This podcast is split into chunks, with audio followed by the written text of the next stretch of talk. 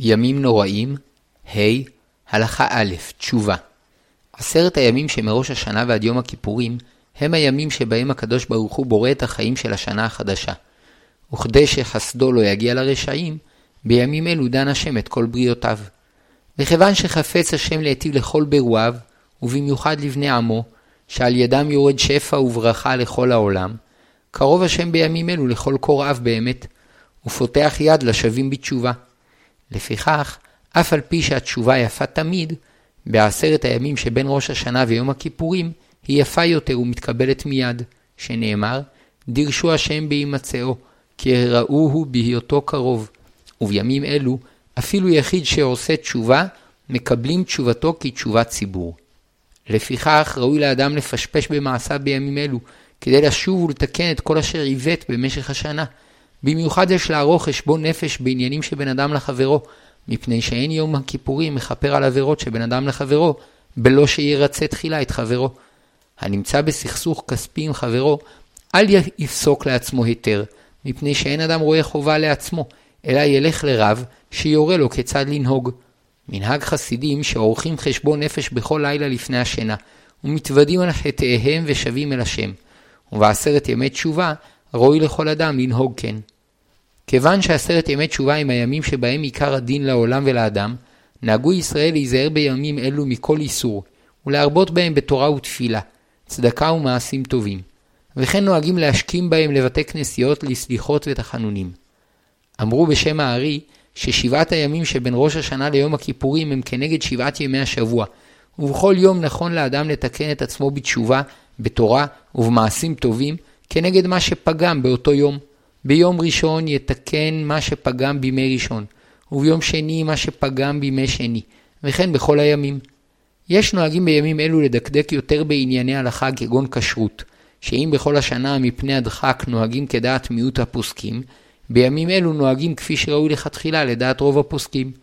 למשל, ראוי בימים אלו לאכול בשר גלת ולהיעדר בנטילת מים אחרונים לפני ברכת המזון. אמרו חכמים, לעולם יראה אדם עצמו כאילו חציו חיה וחציו זכאי, וכן יראה את כל העולם כולו חציו חיה וחציו זכאי. ולפי שהעולם והאדם נידונים אחר הרוב, עשה מצווה אחת, אשריו שהכריע את עצמו ואת כל העולם לכף זכות. עבר עבירה אחת, אוי לו שהכריע את עצמו ואת כל העולם לכף חובה, שנאמר, וחוטא אחד יאבד טובה הרבה. בשביל חטא יחידי שעשה זה, איבד ממנו ומכל העולם טובה הרבה. ימים נוראים, ה. הלכה ב' שינויי התפילה בעשרת ימי תשובה. כיוון שהעומד בתפילת עמידה צריך לראות את עצמו כעומד לפני המלך, חובה עליו להזכיר בעשרת ימי תשובה את מלכותו של השם, שמתגלה בימים אלו שבהם הוא דן את עולמו. שאם לא יזכיר זאת, נמצא כמי שמתפלל מן השפה ולחוץ, ואינו שם ליבו למלכותו שמתגלה בעשרת ימי תשובה. וזהו שתיקנו חכמים לחתום בברכה השלישית המלך הקדוש במקום האל הקדוש, ובברכת השיבה שופטנו, המלך המשפט במקום מלך אוהב צדקה ומשפט. טעה ואמר בברכה השלישית האל הקדוש, ולא הספיק לתקן את עצמו תוך כדי דיבור, חוזר לתחילת התפילה, מפני ששלוש הברכות הראשונות הן חטיבה אחת, וכל הטועה באחת מהן חוזר לראש. ואם לאחר התפילה יסתפק אם אמר האל הקדוש או המלך הקדוש, כיוון שהוא רגיל לומר תמיד האל הקדוש, מן הסתם טעה, ועליו לחזור להתפלל. אבל אם חשב בסמוך לברכה שעליו לומר המלך, או שזכר לומר מי כמוך, ואחר שעבר זמן הסתפק, מן הסתם זכר לומר כראוי ואינו צריך לחזור. טעה בברכת השיבה שופטנו וחתם כבכל השנה מלך אוהב צדקה ומשפט, ולא תיקן את עצמו תוך כדי דיבור, למנהג חלק מהספרדים לא יצא, הואיל ולא אמר את נוסח הימים הנוראים, ולכן אם עדיין לא סיים את תפילתו, יחזור לברכת השיבה שופטנו, ויחתמנה כראוי, וימשיך משם עד סוף התפילה. ואם סיים את התפילה, יחזור ויתפלל שנית, ויתנה שאם אינו חייב לחזור, הרי שזו תפילת נדבה. ולמנהג אשכנזים וחלק מהספרדים, גם אם אמר מלך אוהד צדקה ומשפט, יצא בדיעבד ידי חובתו. הואיל וגם בנוסח זה מזכירים את המילה מלך, ולכן אם לא תיקן את עצמו תוך כדי דיבור, אינו צריך לחזור. וכיוון שכך מנהגם של רוב ישראל, כך ראוי שינהג מי שאינו יודע בוודאות מה מנהג אבותיו. עוד מוסיפים בעשרת ימי תשובה ארבע תוספות בתוך תפילת עמידה. זוכרנו לחיים בברכה הראשונה, מי כמוך בברכה, בברכה השנייה, וכתוב לחיים בברכת מודים, ובספר חיים בברכה האחרונה, ואם שכח ולא אמרן, אינו חוזר. נוהגים לומר בעשרת ימי תשובה את תפילת אבינו מלכנו בתפילת שחרית ומנחה, כמבואר להלן בהלכה ו'. ימים נוראים, ה', הלכה ג', תורה וחסד. לימוד התורה הוא יסוד גדול בתשובה, שמתוך לימוד התורה מגיעים לקיום המצוות, וכמו שאמרו חכמים, שהתלמוד גדול מהמעשה, מפני שהתלמוד מביא לידי מעשה. וכן אמרו חכמים שכשם שהנחלים מעלים את האדם שטובל בהם מטומאה לטהרה, ככה נכנס לאוהלה של תורה ללמוד בשקידה, עולה מכף חובה לכף זכות. וראשית הלימוד ביראת השם, שנאמר, ראשית חוכמה יראת השם. וכמו שאמרו חכמים, תכלית חוכמה, תשובה ומעשים טובים. ועל כן ראוי לכל אדם מישראל לקבוע לו בכל יום לימוד בספר מוסר. ובמיוחד בחודש אלול ובעשרת ימי תשובה ראוי להתחזק בלימוד מוסר ולקבל בלא נדר להמשיך ללמוד מוסר במשך כל ימות השנה. מעבר לכך, מצוות תלמוד תורה שקולה כנגד כל המצוות, מפני שהיא מרוממת את האדם יותר מכל שאר המצוות, שכל המצוות נעשות בגוף או בנפש, ואילו הלימוד מתקיים בתחום הגבוה שבאדם, בנשמה ובשכל, ועל ידי כך הלומד מתאחד עם הרצון האלוקי. וכיוון שזו המצווה העליונה שבמצוות, יש בה סגולה גדולה לכפרת עוונות, וכפי שאמרו חכמים, שאפילו אם נכשל אדם בעבירה שהתחייב עליה מיתה בידי שמיים, יש הצלה לחייו, אם ירבה בלימוד התורה. שאם היה רגיל ללמוד דף אחד, ילמד מעתה שני דפים, ואם היה רגיל ללמוד פרק אחד, ילמד מעתה שניים, ואם אינו יודע ללמוד, יעסוק בצדקה ויחיה. כתבו הראשונים סדרי תעניות וסיגופים לבעלי תשובה, כיצד לשוב ולכפר על כל חטא ועוון. אולם כתבו האחרונים שסדרי התעניות והסיגופים הללו נועדו למי שאין עמלו בתורה, אבל מי שתורתו אומנותו ויראתו קודמת לחוכמתו, עיקר כפרתו ותקנתו על ידי לימוד תורה בשקידה. וכן כתב רבי חיים מוולוז'ין, שהעיסוק בתורה מכפר על כל העוונות, ובכלל, ובכללם גם העבירות החמורות שהקורבנות אינם מכפרים עליהן. וכפי שאמרו חכמים, אדם שעבר עבירות הרבה וכנסו עליו מיתה, וחזר ועשה תשובה וקרא תורה, נביאים וכתובים, ושנה משנה, מדרש, הלכות ואגדות, ושימש חכמים, אפילו נגזרו עליו מאה גזרות, הקדוש ברוך הוא מעבירן עמנו. וכפי שאמרו חכמים על בני עלי, שכש, שכעונש על עוון חילול השם במשכן שילה נגזר עליהם שימותו בגיל צעיר ושום זבח ומנחה לא יכפר על חטאם, אבל אם יעסקו בתורה, יחיו, ואם בנוסף לתורה יעסקו גם בגמילות חסדים, יאריכו ימים יותר.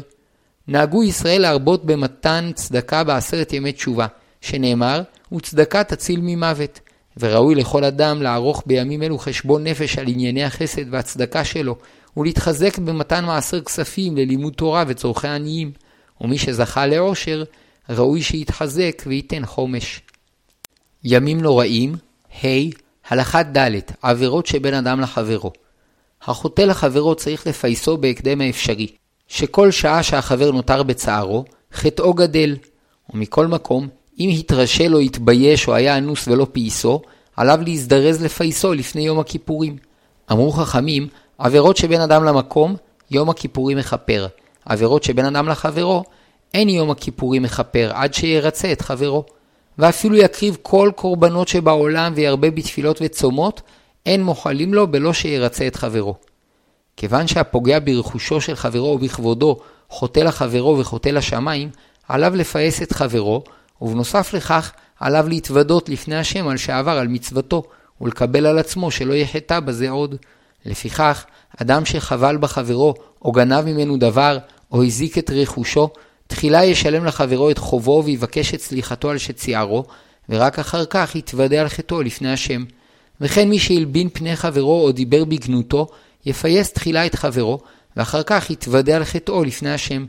ואם יתוודה על השם לפני שפייס את חברו, אין הווידוי שלו שלם, ועליו לחזור ולהתוודות לפני השם, לאחר שיפייס את חברו. אם דברי העלבון או הגנות שאמר על חברו עלולים לגרום לאנשים להתייחס אל חברו בזלזול או עוינות, עליו לדבר בשבחו בפני כל אותם אנשים שעלולים לחשוב עליו רעות בגלל הדברים ששמעו ממנו. ויסביר להם שכאשר דיבר בגנותו של חברו, לא הכיר את התמונה השלמה וכולי, וזאת כדי לבטל את השפעתם הרעה של דבריו. כמו כן, נכון למי שהעליב את חברו בפומבי, שיבקש מחברו סליחה בפומבי. ימים נוראים, ה' הלכה ה' דרכי בקשת הסליחה וההתפייסות. המבקש סליחה מחברו צריך לפרט בפניו את החטא, ואם לא נודע לחבר שסיפרו עליו לשון הרע, צריך מבקש הסליחה להתוודות בפניו על כך, ולבקש את מחילתו. אמנם אם הוא יודע שפירוט החטא יגרום לחבר צער ובושה, עדיף שלא יפרט את החטא. אבל יתאמץ בכל כוחו לבטל את השפעת דבריו הרעים על ידי שירבה לספר בשבחו ויכחיש את דברי הגנות הקודמים שאמר. לכתחילה, הפוגע בחברו יבקש ממנו סליחה בעצמו, ואם הוא מתבייש, או שהוא סבור שדווקא על ידי שליח חברו יתרצה יותר, יבקש סליחה על ידי שליח. אם החבר לא יתפייס ממנו בראשונה, ייקח עמו שלושה אנשים, ויבקש ממנו סליחה בפניהם. ואם לא יתפייס, ילך אצלו עוד פעם עם שלושה אנשים, וינסה לפייסו. ואם גם בכך לא יתפייס, ילך אצלו בשלישית עם שלושה אנשים, כדי לנסות לפייסו. ואם לאחר כל זאת לא יתפייס, שוב אינו צריך להתאמץ לפייסו, וזה שלא מחל, הוא החוטא. אמנם אם פגע ברבו, אפילו אינו רבו המובהק, ילך אצלו אפילו אלף פעמים עד שימחל לו. ראוי לנפגע שלא יהיה אכזרי מלמחול, שאמרו חכמים, כל המעביר על מידותיו, מעבירים לו על כל פשעיו. אבל אם הוא אינו מתרצה, גם אין מתרצים לו בשמיים על עוונותיו. אמנם כאשר כוונתו להיטיב לחוטא, כדי שילמד להיזהר בזה לעתיד, אפשר שלא למחול עד שיבקש סליחה שוב ושוב כהדרכת חכמים. אלא שהואיל וכבר ביקש סליחה, צריך הנפגע להסיר מליבו שנאה וכעס. החושש שאם ימחל לחברו ישוב זה לפגוע בו, אינו חייב למחול לו. וכן מי שחברו הוציא עליו שם רע באופן שגרם לפגיעה משמעותית בשמו הטוב, אינו חייב למחול לו, מפני שיש ששמעו את דיבתו, ואינם יודעים שמוציא הדיבה יתחרט על כך. ואף על פי כן, אם מוציא הדיבה יתחרט באמת, ואף סיפר זאת לרבים, והשתדל לבטל את השפעת דבריו הרעים, מידת חסידות וענווה לסלוח לו. אם זה שנפגע ממנו מת, על הפוגע להביא עשרה אנשים ולהעמידם על קברו, ויפרט בפניהם את חטאו, ויאמר שחטא בזה לאלוקי ישראל ולפלוני זה, והם ישיבו לו, מחו לך, מחו לך, מחו לך. יש נוהגים לפני יום הכיפורים לבקש סליחה ומחילה מכל חבריהם ומכריהם, אולם אין במנהג זה כמעט תועלת, ויש שעל ידי מנהג זה מרמים את עצמם לחשוב כאילו הם צדיקים, שמרוב זהירות מבקשים מחילה מכל חבריהם, כאשר בפועל הם נוהגים ברשעות, מפני שמהאנשים שבאמת נפגעו מהם, הם אינם מבקשים סליחה. אלא העיקר הוא שיערוך אדם חשבון נפש לקראת יום הכיפורים, וייזכר במי שאולי נפגע ממנו, וממנו יבקש סליחה ומחילה. ימים נוראים, ה' הלכה ו' מנהגי עשרת ימי תשובה. נוהגים לומר אבינו מלכנו בתפילת שחרית ומנחה אחר חזרת השץ. כוחה של תפילה זו גדול, שהיא פונה בדרך תחנונים אל השם בשתי צורות ההתייחסות שלנו כלפיו, הן כבנים אל אביהם, והן כעבדים אל מלכם. מסופר בתלמוד שפעם גזרו תענית על הגשמים שנעצרו, והרבו להתפלל, ורק לאחר שירד רבי עקיבא לפני התיבה ואמר, אבינו מלכנו אין לנו מלך על האתה, אבינו מלכנו למענך רחם עלינו, ירדו גשמים. לרום חשיבותה נוהגים לאומרה בעמידה, ורבים נוהגים לפתוח את ארון הקודש בעת אמירתה. גם כשמשתתף בתפילה חתן או בעל ברית ואין אומרים תחנון, אומרים אבינו מלכנו. גם המתפלל ביחיד יכול לומר אבינו מלכנו. על פי מנהג הארי, נהגו ברוב הקהילות ישראל לומר בשחרית מזמור שיר המעלות ממעמקים קריאתיך השם, בין פסוקי דזמרה לברכו שלפני ברכות קריאת שמע. ולפי נוסח תימן, בלדי, ולמנהג מקצת קהילות אשכנז, אין לאומרו, כדי שלא להפסיק בין פסוקי דזמרה לברכות קריאת שמע. מותר לערוך נישואין בעשרת ימי תשובה. ואומנם יש מגדולי אשכנז שכתבו שאין לערוך נישואין בימים אלו, מפני שצריכים לנהוג בהם בכובד ראש. אולם בקהילות ספרדים לא נהגו להחמיר בזה כלל, ואף בקהילות אשכנז היו שנהגו לערוך נישואין בימים אלו. לפיכך, אין להימנע מקביעת נישואין בעשרת ימי תשובה. ומצד מסוים אף יש בכך מעלה לבוא מתוך מצווה גדולה זו ליום הכיפורים. אלא שיש להקפיד בימים אלו יותר בהלכות צניעות. ימים נוראים, ה' הלכה ז' שבת שובה. נוהגים לקרוא לשבת שבתוך עשרת ימי תשובה שבת שובה, או שבת תשובה. על שם ההפטרה שפותחת בפסוק, שובה ישראל עד השם אלוקיך כי חשלת בעווניך. וכן ידוע שהשבת היא מקור הברכה, וכל מה שקורה במשך השבוע יונק את חיותו מהשבת. נמצא אם כן שמבחינה מסוימת, שבת זו היא השורש של יום הכיפורים, ועל כן ראוי להתעורר בה לתשובה ותורה. נהגו ישראל שרב המקום, מרד העטרה, דורש בשבת זו בדברי מוסר והלכות נצרכות, ומעורר את העם לשוב מהעבירות המצויות, ולהתחזק בתורה, צדקה ושאר מצוות. דרשה זו, יחד עם דרשת שבת הגדול שלפני פסח, הן הדרשות החשובות בשנה, ולכן גם כאשר במשך כל השבתות רבנים אחרים מוסרים שיעורים ודרשות, בשבת זו רב המקום דורש, שהואיל ועליו מוטל עול הציבור, הוא היודע לכוון ולעמוד על הדברים החשובים שצריכים חיזוק. מקיימים דרשה זו ברוב עם, וגם גדולים שיודעים את כל התורה, וקטנים שאינם מבינים את דברי הרב, באים לדרשה. יש מהרבנים שנוהגים להתעטף בטלית לכבוד הציבור והדרשה. היו שנהגו לקיים את הדרשה בתפילת שחרית קודם קריאת התורה, אבל בקהילות גדולות שיש בהן כמה בתי כנסיות, ויש טורח גדול לאסוף באמצע התפילה את כל המתפללים למקום אחד, מקיימים את הדרשה בצמוד לתפילת מנחה, ומתפללים מנחה כשעתיים שלוש לפני השקיעה, כדי שיספיק הרב לדרוש באריכות, ולאחר מכן עוד יספיקו לקיים סעודה שלישית. ורבים נוהגים לקיים את הדרשה בין סעודה שלישית לתפילת ערבית. מנהג אשכנז, תימן וחלק מיוצאי ספרד, ומהם רבים מצפון אפריקה, שלא לומר אבינו מלכנו בשבת ובמנחה בערב שבת, מפני שאין שואלים צרכים אישיים בשבת, ואפילו אם חל ראש השנה עצמו בשבת או במנחה של ערב שבת, אין אומרים אבינו מלכנו. ולמנהג רבים ממתפללי נוסח ספרדי, נוהגים לומר אבינו מלכנו בשבת שבעשרת ימי תשובה, וכן בראש השנה שחל בשבת. ואין בכך פגיעה בכבוד השבת, מפני שימים אלו נתייחדו לתשובה ולתפילה על השנה הבאה.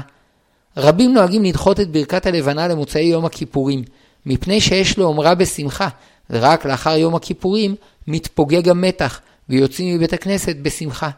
ויש אומרים שאדרבה, טוב לקדש את הלבנה בעשרת ימי תשובה, כדי שמצווה זו תכריע לכף זכות, וכל קהילה תמשיך במנהגה. ימים נוראים, ה' הלכה ח' כפרות. יש נוהגים לשחוט בערב יום הכיפורים תרנגול לכפרות, לרמוז בכך שהדין שהיה ראוי לבוא על האדם, יבוא על התרנגול שמכונה גבר, והאדם יינצל לחיים.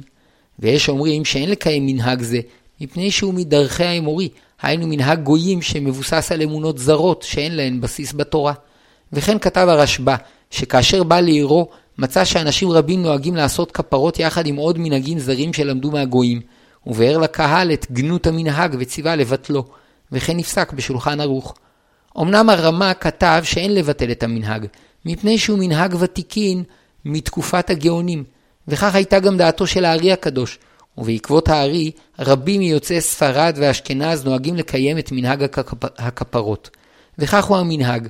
בערב יום הכיפורים, באשמורת הבוקר, לוקחים תרנגול לכל אחד ואחד מבני הבית, ומסובבים אותו מעל הראש ואומרים, זו חליפתי, זו תמורתי, זו כפרתי וכולי, ושוחטים אותו.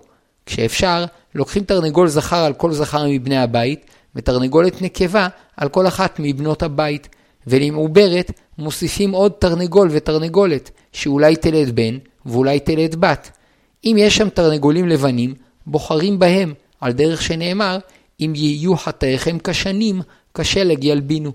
בשעה שישחטו את התרנגול, יחשוב בעל התרנגול שכל מה שעושים לעוף הזה, הכל היה ראוי לבוא עליו, ועל ידי תשובתו הקדוש ברוך הוא מסלק הגזירה מעליו, ונתקיים דוגמתו בעוף הזה. לאחר השחיטה נוהגים לתת את הבשר או את שוויו לעניים, כדי שיהיה להם מה לאכול בערב יום הכיפורים ולאחר צאתו.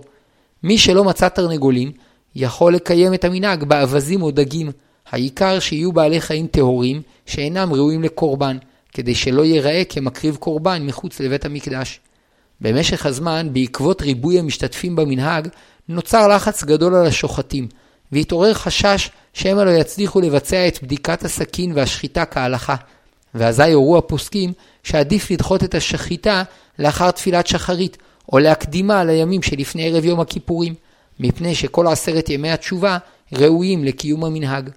רבים נוהגים כיום לקיים את מנהג הכפרות על ידי צדקה בשווי של תרנגול לכל אחד מבני המשפחה, ואלה שעושים זאת מפני הקושי לקיים את השחיטה כהלכה, נוהגים לסובב את מעות הצדקה מעל הראש כדרך שנוהגים בתרנגול.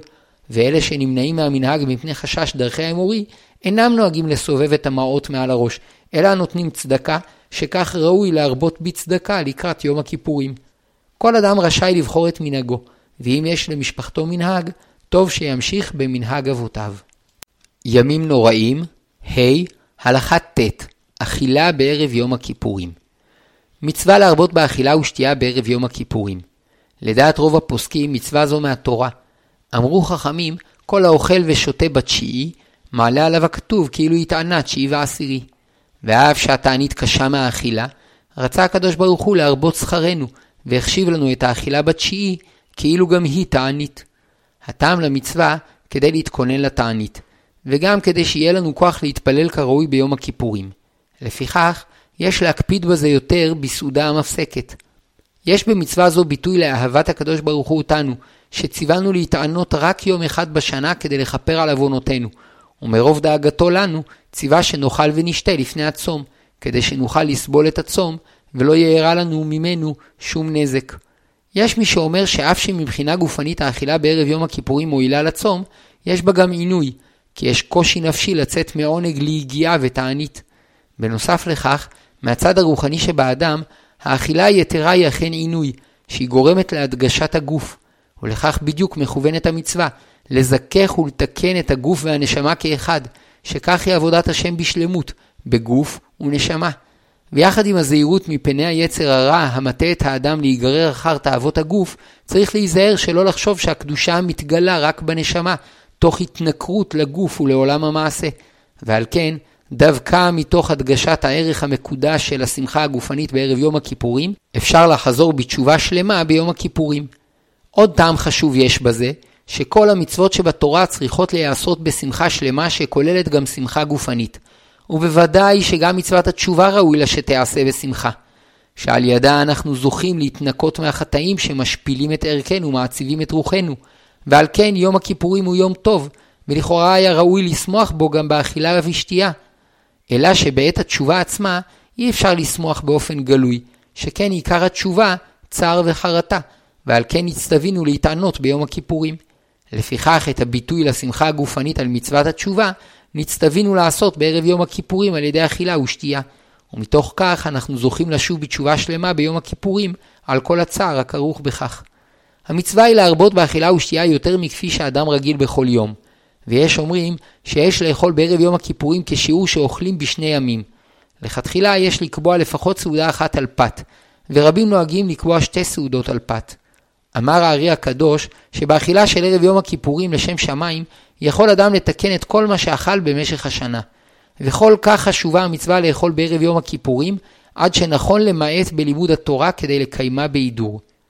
אף שמצווה להרבות באכילה ושתייה, יש לאכול מאכלים קלים לעיכול, ולא מאכלים שמתעכלים בכבדות, וכן צריך להיזהר מלהשתכר, כדי שיוכל להתפלל בצלילות הדעת.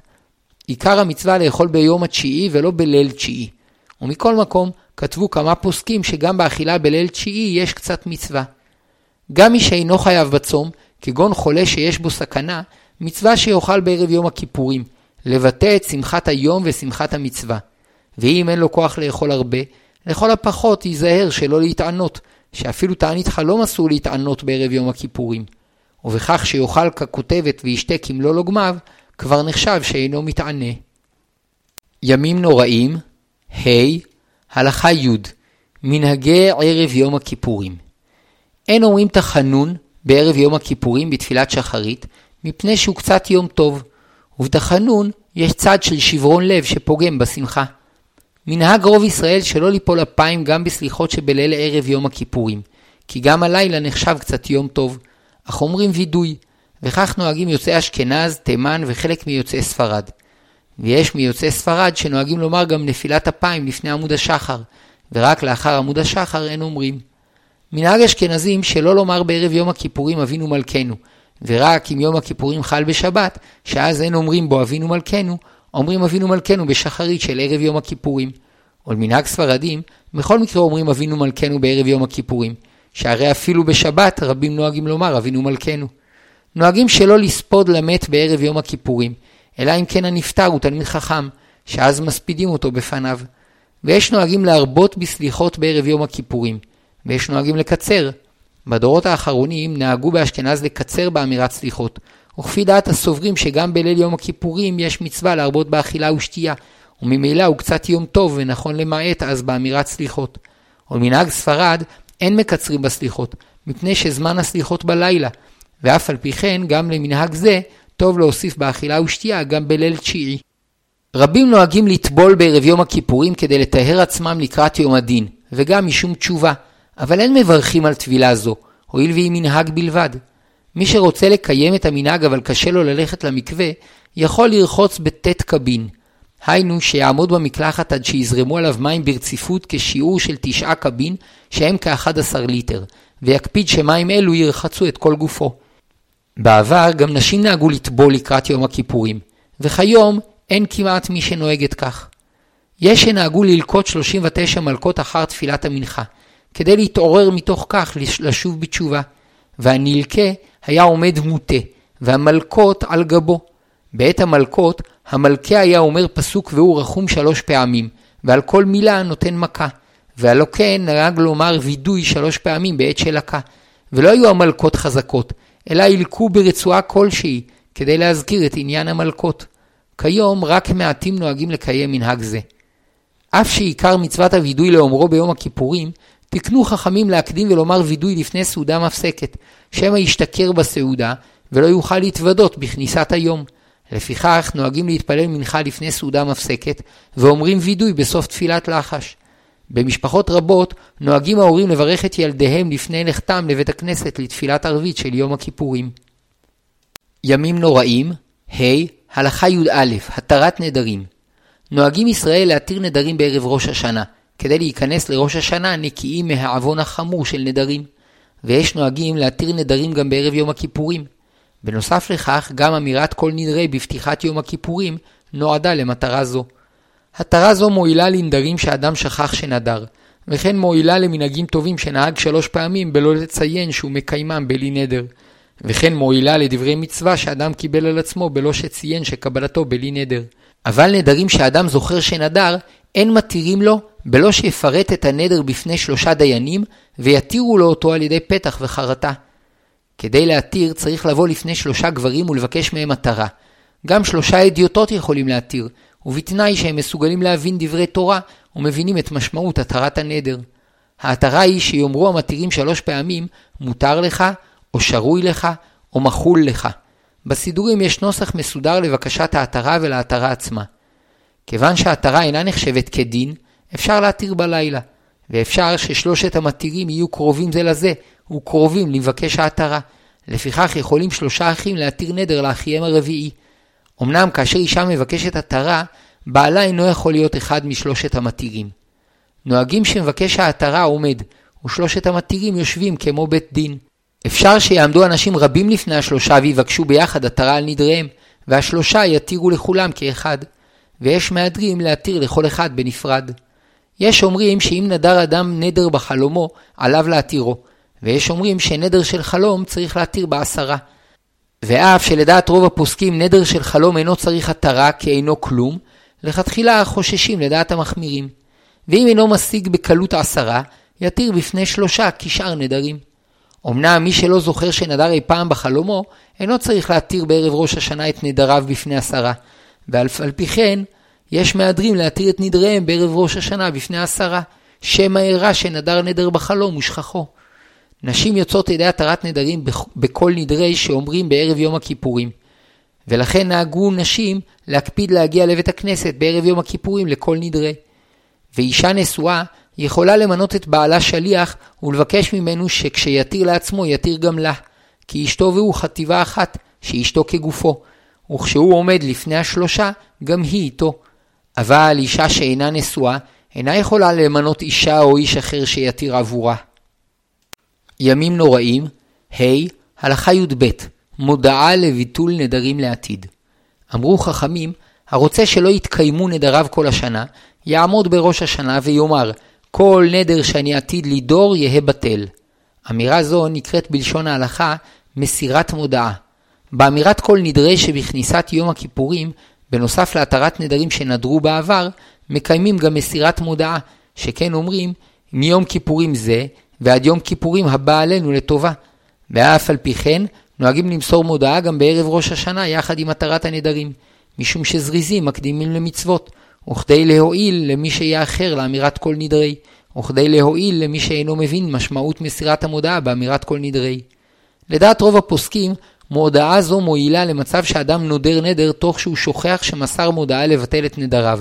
אבל אם בעת שנדר זכר שמסר מודעה לבטל את נדריו, הנדר קיים, מפני שבעצם זה שהחליט לנדור, ביטל את המודעה. למעשה, מי שנדר נדר אינו סומך לבטלו על סמך מסירת המודעה, אלא אם הוא אינו רוצה לקיימו, עליו ללכת לפני שלושה כדי להתירו, וזאת משני טעמים. א', יש סוברים שהמודעה מועילה רק למקרה מיוחד שנזכרו בה תוך כדי דיבור לאמירת הנדר, והתכוונו שאכן המודעה תבטל את הנדר, אבל אם לא נזכרו במודעה תוך כדי דיבור, הנדר תקף, ולהלכה צריך לחוש לדעתם. ב. גם לדעת הסוברים שהמודעה מועילה לבטל את הנדר נהגו להתירו, כדי שלא יבואו לזלזל בנדרים שנאמרו בעת שזכרו את המודעה, שהם נדרים שיש להם תוקף מלא. עוד צריך לציין שלכל הדעות אין המודעה מועילה לנדר שאדם נודר לחברו, מפני שנדר זה אינו תלוי בדעתו בלבד. המודעה מועילה לכך שמנהגים טובים שאדם נהג במשך שלוש פעמים לא יחשבו לו כנדר, שבלא המודעה, אם לא אמר במפורש בלי נדר, המנהג הרצוף במשך שלוש פעמים נחשב לו כנדר, וכן המודעה מועילה למי שקיבל על עצמו לתת צדקה או לעשות מצווה בלא שאמר בלי נדר, שבלא המודעה, כיוון שלא אמר במפורש בלי נדר, קבלתו נחשבת כנדר.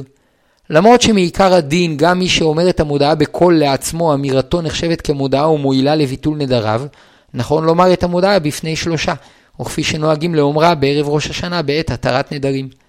נשים שמשתתפות בכל נדרי ומבינות את משמעות מסירת המודעה, יוצאות בכך, ואם לא ישתתפו, נכון שיאמרו את מסירת המודעה לעצמן, ובתנאי שיאמרו אותה בקול ולא במחשבה.